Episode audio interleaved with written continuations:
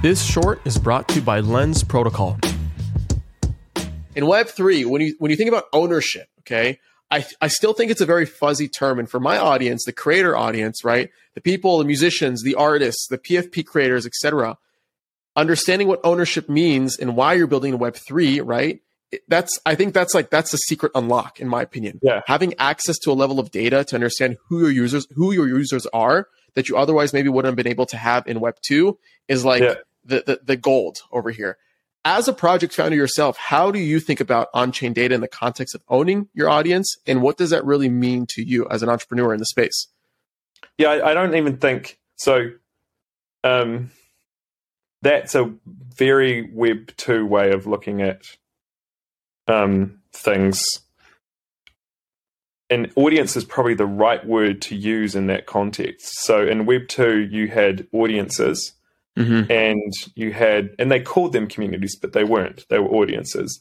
And you had ownership of your audience through these um, you know through gated through the gated the data that exists on gated infrastructure. Um, you tracked them and that was your goal.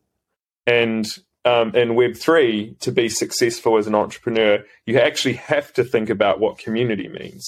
And communities are different to audiences in in really interesting and exciting ways. Communities are participants in the thing that you build, um, and um, they influence the way that you build them, and they have control of certain elements of what you're building, namely um, the data that they're um, contributing to the system. And so, um, ownership in Web three is about me being able to move um, my identity, move my Mhm.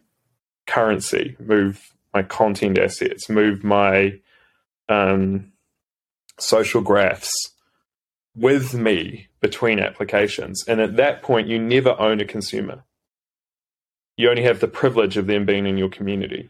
Hmm. And so the notion of owning a user in Web3 shouldn't exist because the, the paradigm flip is that users are in control and it was we went on an interesting journey to kind of um, I went on an interesting journey to figure this out. We we were trying to get businesses to work together um, to share common um, infrastructure for things that applications um, often build repetitively over and over again. So if you're investing in a portfolio of companies, let's say, um, you put a million dollars out you know to those companies in an early stage they're going to spend 30% of that money building the same things a login system you know a customer management system Right. all those kind of things that every application needs and so we were trying to get people to like share those things because if you did that then your cost of capital you know cost capital would be more Right. efficient and perhaps they could like work together to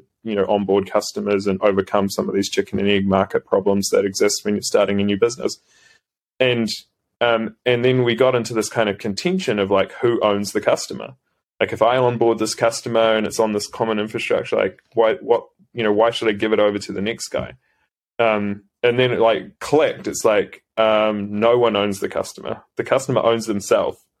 And if you if you if you have go into it with that mindset then you open up all these efficiencies that can exist with the application layer.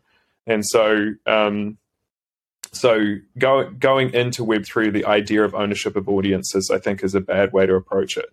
Build communities, um, don't build audiences, and users own themselves. Keep those th- things in mind, and then you're on a good path. What's up, guys? Thank you for listening. If you've gotten this far, then you are a champ, and I owe you a free listener pin. Go to adamlevy.io forward slash NFT, fill in your info, and I'll distribute the NFT towards the end of the season. By collecting your pin, you prove your contribution to the season and get exclusive access to content, allow lists, and more. So be sure to collect yours. Also, please make sure to rate and subscribe to the podcast wherever you're listening. This helps me out so much.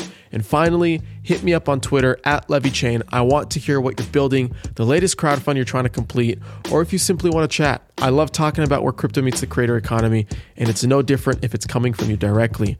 So thanks again for your support. It means the world, and I'll see you on the next episode.